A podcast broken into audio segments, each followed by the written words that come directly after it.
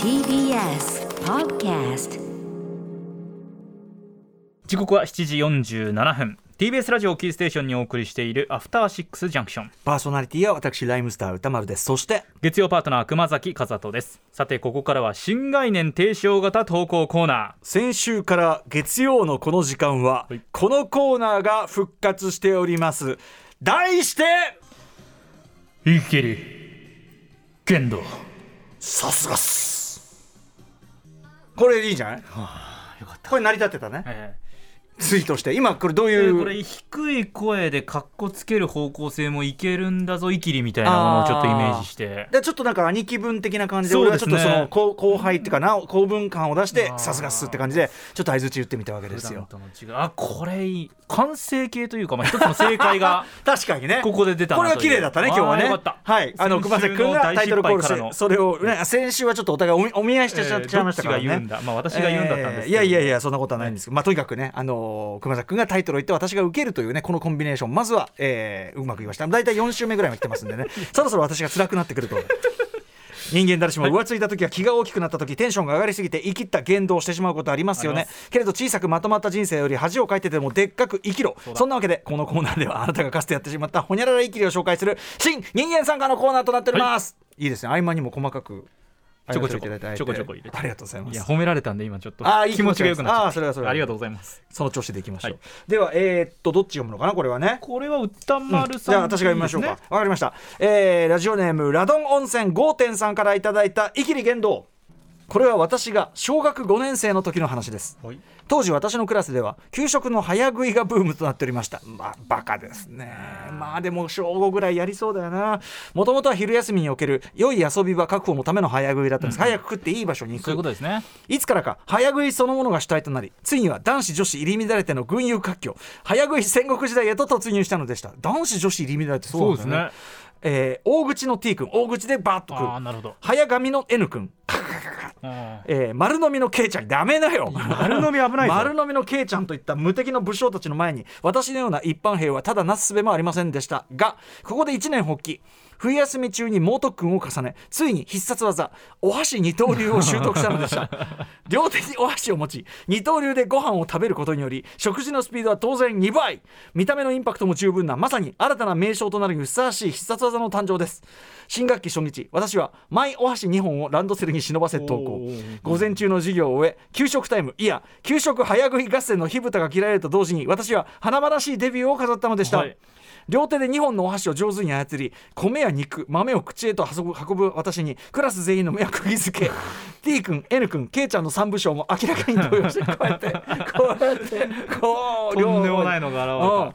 かくして戦いは私の勝利に終わったと言いたいところですが私には大きな誤算がありました。口に食べ物を運ぶスピードが上がっても、はい。食べる速さは変わらなかったの。供給が多くても処理が追いついてない。そういうことだ二刀流が使えても口は一つだけなんですよね。こうして私の武将入りは幻と終わりました。それから数週間後先生からの早食い禁止が発令されどっかでバレたね。ね。穏やかな給食タイムがクラスに帰ってきたのでした。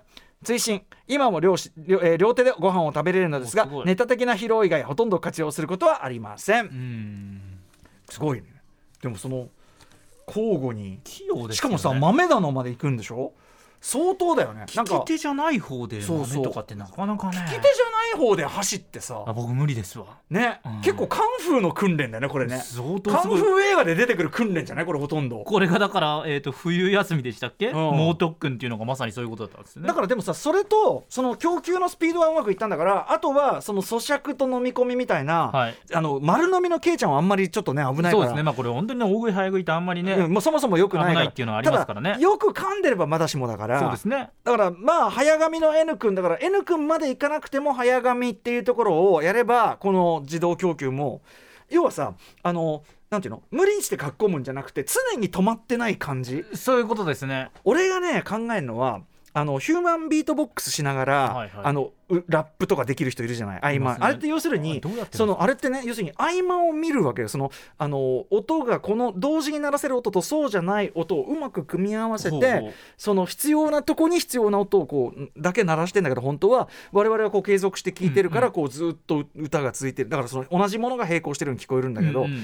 だからそのそれと同じで、だはい。からそのなんだろうこう無駄のない一連のこう口入れる噛むでその噛む瞬間に前のやつは飲むみたいななんかそのはいなんかこうはい。はいはいなんていうの？一連の動作がそのなんていうのかな？水泳におけるその息継ぎのように、はい無駄のないこう一連のこう動き一個も要するにさあの飲んでない瞬間はない窒息か。飲んでない瞬間はないみたいなのを作れば。ちゃんと咀嚼した上で飲んでない瞬間はない。はい皆さん絶対真似しないでね。はい、そう終わり。はいこんなことはダメです、はいね。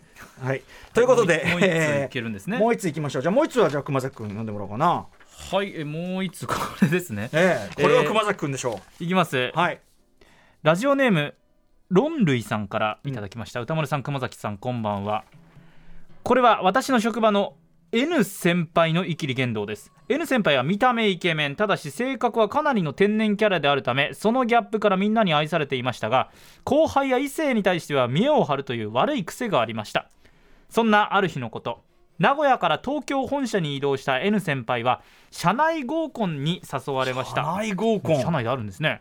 でその会には初対面の後輩も多く冒頭からかっこいい先輩を演出していました。イケメンだしね。参加者の中には金沢出身の女性がおり自分の両親も金沢に住んでいたこともありご当地ネタを繰り出そうと考えていた N 先輩金沢でも有名な庭園兼六園。兼六園。あの兼六園の話題を振ろうとして放った一言が、その場の空気を思わぬ方向へ導きました。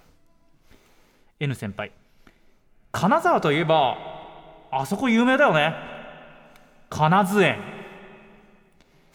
そう。かつて岐阜県営業を担当していた N 先輩は兼六園をあろうことか岐阜最大の風俗街金津園と言い間違えて話し出してしまったのです。縁しか合ってね女性金津園どこですか？聞いたことないですね。自分の言い間違いに全く気づく様子のない N 先輩は続けます。え？知らないの？有名だよ。検索してみ。しぶしぶスマホで金津園を検索する女性。当然のことながら次々とスマホには風俗情報が表示されている様子。女性え？なんかいかがわしいサイトがたくさん出てくるんですけどそんな状況でも自分の言い間違いに気づかないのか？N 先輩は「そんなわけないだろうスケベだな」と言い放ってこの話題を切り上げるとまた車に構えたかっこいい先輩風を演出し続けたそうです。後日会社の行事でこの時金津園の検索を命じられた女性と話す機会がありこの話題を聞かされ私は腹を抱えて笑ってしまいました、これはだからさうん。見た目いくらイケメンでもうん。やっぱ中身が間抜けだとどんどんかっこよく見えなくなってくるというね。そうですね。これはかなりやっちゃってますよね。そのあのまずさ金沢ですらねえんだもん金沢の名所の間違いでもないわけ別にはい、だから金沢の金と金津園の金でちょそうだね。っと混同しちゃったのか。混ざっちゃった。まあ3文字で円じゃん？うん。っていうことであともう一つはやっぱりその岐阜担当だったんでしょこの方は。みたいですね。だからこの人金津園外行ってるってことなんですよ、まあ言ってないと出てこないワードですから、うんそうそうそううそう。だからそのなんていうか二重三重にはい。やらかしちゃっちゃってるわけですよ、うんで挙句この僕はやっぱこれ決め手だね。そんなわけないだろスケベだな。っ てなんだそれ。これはダメですよね。だから先輩は結局自分の間違い知らぬまま終わった感じで検すかね索してさ変なのが出てきちゃったって人に対してスケベだなって言う？言わないしちょっとなんかそれに対してえ何何っていきそうなもんだけど。それもないんだよね。だから自分の勝利を確信して疑わなかったんでしょうね。確認をしなかった、私心配なのは N 先輩多分仕事のミスも多いですよこんな人は。まあ、結構ねこれこ 結構なミスですもんね。普通にこれ仕事に当てはめたらなんか結構な言い間違いとかありそうなもんあれかな？ちょっと抜けててイケメンだけど抜けてて可愛いとこがあるみたいなそういう愛され方なのかな？そういうのがこやっていじられ愛愛さされ、うん。はい。はい。まあその後 N 先生の評価ね。N 先輩の評価。まあこうやってどうなこうやって笑って語られてるぐらいがダメなんでしょうけどね。まあまあいやいやいやいや。いや。でもまあ言い間違い。あの、まあ言言い間違いっていうかあの思い込み。要するにさ自分では正しいと思ってることって正せないから、はいこれ怖いね。気をつけていかないと、ね。ああもう終われってさ間違えたことに気づかないですね、ということで皆様からのイキリ告白をお待ちしています。あなたがかつてやってしまったまるまるイキリの詳細を歌丸アットマーク TBS.CO.JP 歌丸アットマーク TBS.CO.JP まで送ってください。採用された方には番組ステッカーを差し上げます。ということで来週も生きればいいよいいと思うよ以上生きり言動のコーナーでした。そんなわけないだろう。スケベだな。After Six Junction.